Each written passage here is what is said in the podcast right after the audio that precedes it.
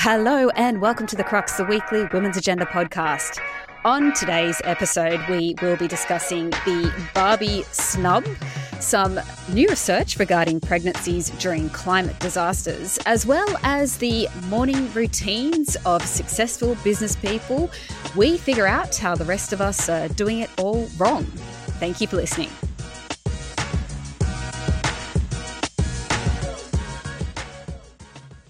We are recording this episode of The Crux on the 25th of January. My name is Angela Priestley and I'm joining you from Gadigal land. Today I am joined by Women's Agenda journalist and The Crux producer, Olivia Cleal. Hello, Olivia, how are you? Hey, Ange, I'm well. How are you? Good, good, thank you. So, as usual, we do like to start with a win from the week. What was your win? So, my win was the Victorian government's announcement that it is launching an inquiry into women's pain and experiences within the healthcare system. It's part of their efforts to drive solutions to systemic issues facing women's health, which I know we can all relate to. Um, I- I'm sure many women, in fact, most women, have experienced pain in one form or another. I think an inquiry into this is much needed. A recent survey just in Victoria alone found four in 10 women lived with chronic pain. One in three women said their health conditions affect their ability to work and keep a job. And we know pain comes in forms including pain in relation to periods, menstrual cycle, uh, pregnancy, birth, postnatal care, endometriosis, perimenopause, menopause, the list goes on. And I think that it's really exciting to see this initiative driven by uh, Premier Jacinta Allan, who herself suffers from endometriosis and speaks quite openly about that. I think that it's definitely really exciting to see this in Victoria.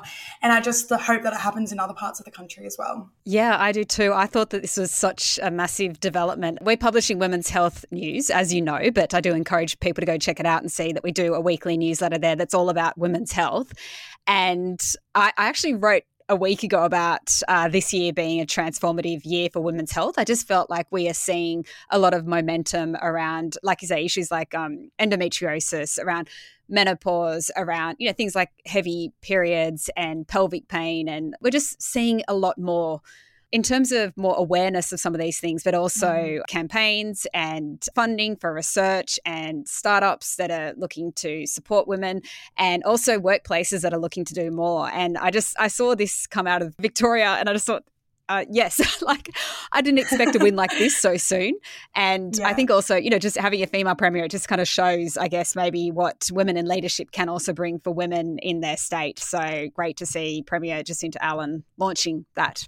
Uh, so my win today, as if anyone, we are recording this on Thursday the 25th, and is if you know if you're picking up a newspaper today or looking at any online news site, you'll probably see all the things about Prime Minister Anthony Albanese, everyone in overdrive looking for how they can use the word liar and backflip and promise broken, anything kind of smart they can bring into the headline. So.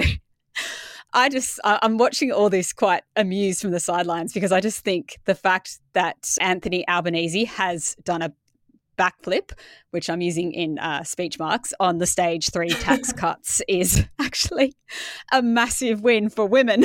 um, and it's a good thing, you know, leaving politics aside. And I, you know, this is going to make things difficult for Albanese. We're already seeing the News Corp papers, particularly going into attack mode. They probably had already written many of these stories prior to this happening. But reforming these tax cuts, I mean, it just absolutely needs to happen. You know, in their current form, those earning under $45,000 a year, we're going to get nothing from these tax cuts. But those earning $200,000 a year, we're going to receive a tax reduction of something like, you know, $9,000. So $9,000 if you're at 200,000 compared to $125 for those on 50,000. We know that women are overrepresented amongst those earning under 45,000, including amongst those earning you know, under 130,000 as well, and including single mothers. And the, I mean, the data was just saying that, you know, for every two dollars that men were going to get from these tax cuts, women were going to get one dollar. That mm. you know, men would take sixty-seven percent of the savings from the cuts compared to thirty-three percent for women. So, I mean, it just it wasn't a great thing for the gender gap or for looking at women's economic empowerment or supporting the superannuation and retirement savings of women. It wasn't going to help. It was just going to make those gaps wider. And what we're sort of seeing from the reform package, we're yet to learn more, is that instead, what Albanese is looking to do is actually to give everyone under $200,000 a tax cut, which seems like a good thing to me, but will certainly be a good thing for women. Yeah.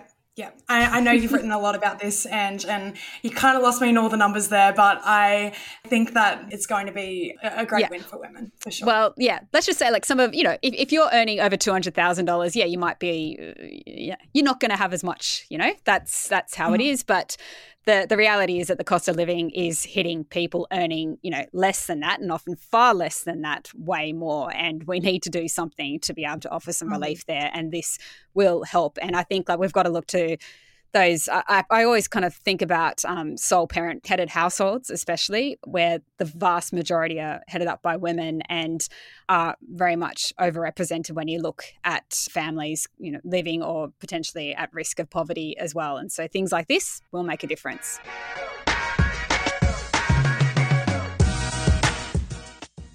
So on to our three stories for the day. So the first of which again, if you've been picking up newspapers today or on any online news site, including our own, um, you might be thinking about Barbie and what happened with Barbie and the Oscars nominations. So, Ryan Gosling received an Oscars nomination for Best Actor in a Supporting Role for Barbie, but director Greta Gerwig was not nominated for Best Director, and the movie's heroine, Margot Robbie, who plays Barbie, she also missed out on a Best Actress in a Leading Role nomination. Ryan Gosling has since issued a statement saying there is no Ken without Barbie and there is no Barbie without Greta Gerwig and Margot Robbie, the two people most responsible for this history making, globally celebrated film. And it was certainly history making. No recognition would be possible for anyone on the film without their talent, grit, and genius. To say that I'm disappointed that they are not nominated in their respective categories would be an understatement. First of all, everyone, let's be more like Ryan Gosling. That's a great statement. Good to see. And uh, what happened, Liv? Why? How are people feeling about this? Why has it made people so upset? Like, what if you just didn't like Barbie that much and you were on the panel of the Oscars nominations people and you just weren't that into it. As I was. How can you not so. be into it though? Oh my god. it was such it was such an incredible film. I mean, in my opinion. Uh, and I know that a lot of people share this opinion. I do know that too. Yes. the Barbie mania that took over before the film, during the film, after the film was unlike anything that we've really ever seen before. So, in that respect, it was so worthy of a nomination. I think that, well, first of all, I think Ryan Gosling certainly deserved his nomination because he was hilarious. He was the one that was leaving me in stitches in that film. I think that Greta Gerwig not receiving a nomination was the biggest snub because you know, making a billion dollars in the box office and then not being recognized. The best director, I don't know. I think that she was overlooked there. Well, basically, if you're a woman, you don't really get to get recognized for the best no. director. no way. yeah, but saying that, there was a lot of diversity in the nominations, which um, our team yeah. has also pointed out. So. Mm. Yeah, and I did want to I did want to mention that because I think that in like I think the biggest overlook here is America Ferrera, who was mm. actually nominated, but isn't making headlines as much as the white women are. Do you know what I mean? And I think um, she did an interview with Variety, America Ferrera, about her nomination, and one of the questions was, "Oh, how do you feel about?" Margot Robbie and Greta Gerwig not hmm. receiving mm. a nomination. So all of a sudden, probably the biggest achievement of her life thus far is being made about someone else. And I think that is probably, yeah, the, the biggest oversight out of this whole thing because mm. she was incredible in that movie as well. Her monologue talking about how impossible it is to be a woman. And I know that Margot Robbie and Greta Gerwig being overlooked for these nominations, you know, it, it, essentially is the plot of Barbie when Ken, when Ryan Gosling is the one getting nominated. Mm. Yeah, I don't know. That's just that is how I'm feeling about this whole thing. Yeah, I think that's a good point. I guess the Australian media's point of view, I guess we would immediately look to Margot Robbie, but it is true also that um, yeah, potentially the so-called or alleged snubbing is overlooking actually the other, you know, other individuals nominated, not just from this movie, but also across the other categories as well, mm. um, who are, you know, worthy to. And the other thing is that um, the popularity, I guess, and how much a film makes certainly doesn't automatically, you know, mean it's Oscar worthy as well. And we've, I yeah. guess, seen that a lot in the past too. So there is that. Um, I know that Jesse is following up again. We've, we've already done a couple of stories on this because it was just moving so fast, and there's so many great quotes and things also that come out of it, mm. including memes. But we're looking at you know Whoopi Goldberg's comments on this today, and she just made the point that you know not everyone gets a prize, and. That's and true. I just I just had a little laugh about that, but uh, I don't know if she didn't enjoy the movie or not. But uh, yeah, she's I guess saying it like it is, but I definitely would like to see more women nominated in that director category because we've only seen a handful mm. of women win that category in the history of the Oscars.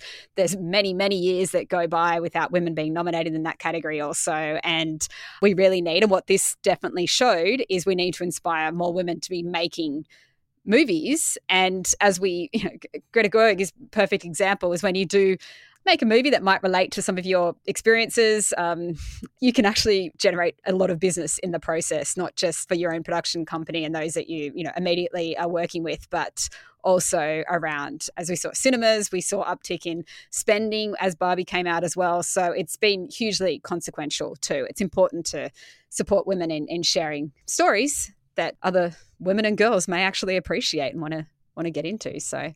Mm-hmm.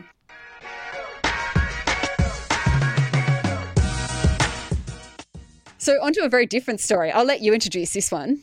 Yeah, sure. So, this is a very different story. New research from the University of Newcastle has found that there was a significant uptick in unplanned pregnancies during the February 2022 floods in northern New South Wales. The researchers found because emergency centres did not consider the safety of women and children, women in the northern rivers were subjected to high levels of violence and sexual assaults, resulting in unplanned pregnancies. I spoke with the head of policy and research at MSI Australia, Bonnie Corbin, who had some really, really interesting insights. I loved speaking with her. She said because of a loss of routine and the nature of emergencies, some women just won't keep track of their cycles and might not know they're pregnant sometimes until the nine week gestation point. And Another thing, women who are victim survivors of sexual assault who fall pregnant as a result of the rape might disassociate and therefore delay any decision making about an unplanned pregnancy. And we know climate related disasters are becoming all the more common these days. What did you think about this research? Does it concern you? Yes. I mean, of course, the research concerns me, but I feel it's a really positive thing that we actually have this research because when we first launched our climate load report a year ago and looking at doing an updated version of that in the coming weeks but when we first launched that report that you know there was some research but it felt like that there wasn't really enough um, that we weren't really seeing enough of what is happening in australia during and after disasters and how it's affecting women and girls. And we do see some of that research internationally but we really needed to see it locally because there was anecdotal evidence and there are some studies, but it feels like now we are actually seeing to see a lot more research things like this one really great research but also you know research around how heat impacts women differently to men seeing research around how smoke inhalation impacts pregnant women and we just need a lot more of it. And i think when you get research like this what we can do with it and what we should do with it what i hope will happen with it is that it can really say, well, you know, when a disaster happens, this is what we know is the result. So we need to put things in place to make sure that we can prevent against this. So we need more, um, whether it's to really up the access to such services during and after disasters, whether it's around anticipating that there will be an uptick in domestic and family violence and therefore to ensure that the services have the capacity to deal with it. All these sorts of things are so important to make sure that, you know, we can really support women. And I think One of the things we also learned last year in the climate load report is that you get the immediate disaster and everyone looks at that area and everyone looks for the heroes and things like that during that disaster, which is fair enough because we want to find those big positive survival stories. But then every, the media moves on and we don't think about what it means to be there in the three months afterwards, the six months afterwards, the one to two years afterwards. We don't think about that recovery effort that goes in and the continued stress that people go through during those times, particularly if they are trying to rebuild or if they do need to move back in with an abuser or something because they don't have anywhere to live. So I just think that it's such a positive to have this research and, you know, massive, massive congrats to the University of Newcastle for this and also to hear from Bonnie Corbin as well. And, you know, I know that they do really great stuff too. So, yeah, I'm, I'm, i find some positives. I just hope we can turn this into something that can support more women as the current and the next disasters roll around. Definitely. And we know that those disasters are imminent. And yeah. not just in Australia, but in the hardest hit places in the world for climate change, for war and conflict. We know that unplanned pregnancies and sexual assault and rape occur more during times of crises. Mm-hmm. One of the statistics that I found in writing this report was in a United Nations Population Fund report in 2022 predicted that in Afghanistan alone by 2025, which is next year, there will be an estimated 4.8 million unintended pregnancies. Hmm. And that is really scary for women and girls who don't have the resources, the education, the healthcare that we are lucky enough to have in Australia. It's concerning, and we know these crises are on the horizon. Yeah, who knows where that number will be in other parts of the world as well. Yeah, I mean, so one final point there is that mm. one of the biggest things we can do globally in terms of climate action is to get more girls educated.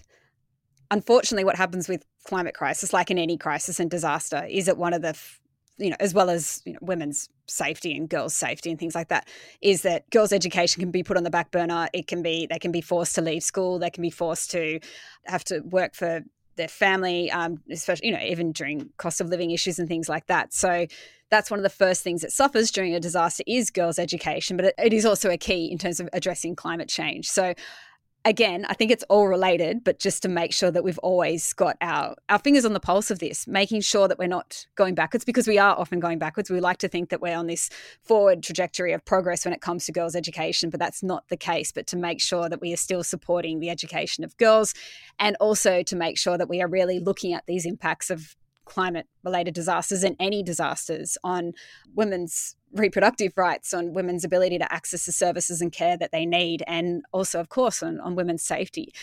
Um, another thing that is so essential and I hope might come out of this report, but should certainly that we've certainly seen internationally, and I've seen this with some of the work I do with ActionAid, is how women's leadership during and after a crisis just makes such a big difference to the outcomes of those communities. So again, we need to support those things too.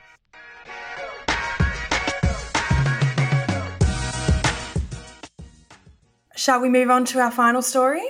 We should. And we've just gone with three completely different stories here.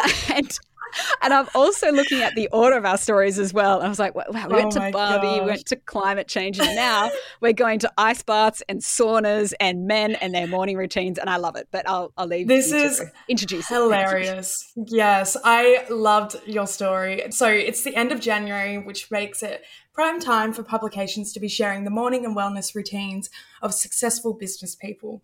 And you shared your take on morning routines this week, highlighting how they've evolved over the past few years, but also expressing some surprise at some of the features that are now coming into these morning routines, including ice baths, and even at least one businessman saying that a 7 a.m. business meetings in a sauna are becoming a thing. Respectfully, I don't want to do this. Is it not your thing? Is it not the next team building exercise to we don't have to be 7 a.m. It could be 2 p.m. I don't know. It's just kind of weird. I just I don't know how you would feel about seeing me sweating like a pig while we're discussing business or the news. I just it's not sitting well with me. I don't want it. Not for you. Okay. And I suspect no. I won't be asked on any business meetings in saunas uh, now that I've sort of written this piece either. So that is a sad development in my career. But um, yeah, so I, like I, I love reading about morning routines and it's always this like random curiosity of what is this? Is it real? Like, how much are you making this up? But also, like, you see how it changes over the years where it, they get more and more elaborate or like more and more things comes in or various like elements of bro science is driving. I feel like, you know, I feel like it gets earlier and earlier as well. Like what once well, was 7 a.m. so many more things to fit in. Like you've got to fit so much stuff in. Like that's, yeah. I was like, I don't know that having like a two hour morning routine could be that much more beneficial than maybe having a half hour morning routine and getting 90 minutes more sleep. Like that could mm-hmm. be a benefit mm-hmm. to you. But um yeah, so I, I guess I feel like in recent years, like sometimes you see it getting toned back because people have more self awareness about the fact that, you know, oh, someone reading this or, you know, whoever I'm sharing this might have caring responsibilities and other things that are going on in their mornings. And like maybe I don't need to say that I hang from a pull up bar for six minutes and then I journal and then I do a, ter- you know, a ceremonial tea making thing before doing some yoga and looking at the sunrise at the certain point for the day to make sure that I capture whatever the light thing is that is like apparently really great for you at that time. Cool. So, you know, some of there's more self-awareness and so i read all these profiles and there's been a lot and most of them were from the australian financial review i think it was january and they're running like a series of like breakfast with the boss and so you can go in and kind of have a little look at some of those and yeah. you know one a good development is that I'm seeing more businessmen talking about their responsibilities. Like, you know, oh yeah, I take mm. the toddler mm. for a walk. Or there was one guy who was like, I cook breakfast for the whole family except myself because I mm. fast for 17 hours. oh my god! So, I, then there's another one. This level of indulgence was just wild. But this mm. this entrepreneur, I don't think there's no mention of uh, maybe he has kids, a partner. I don't know. Like I don't know what age he is, but anyway, he described how he wakes at four thirty, goes direct from his bed to his ice bath, which is set at three oh degrees. Oh my god! So that means he owns this ice bath situation thing that's going on in his wherever he lives. And he says, because, quote, if I can't handle the cold water, then how will I handle the stress of the day? End quote, which I just loved because I was like, Coffee.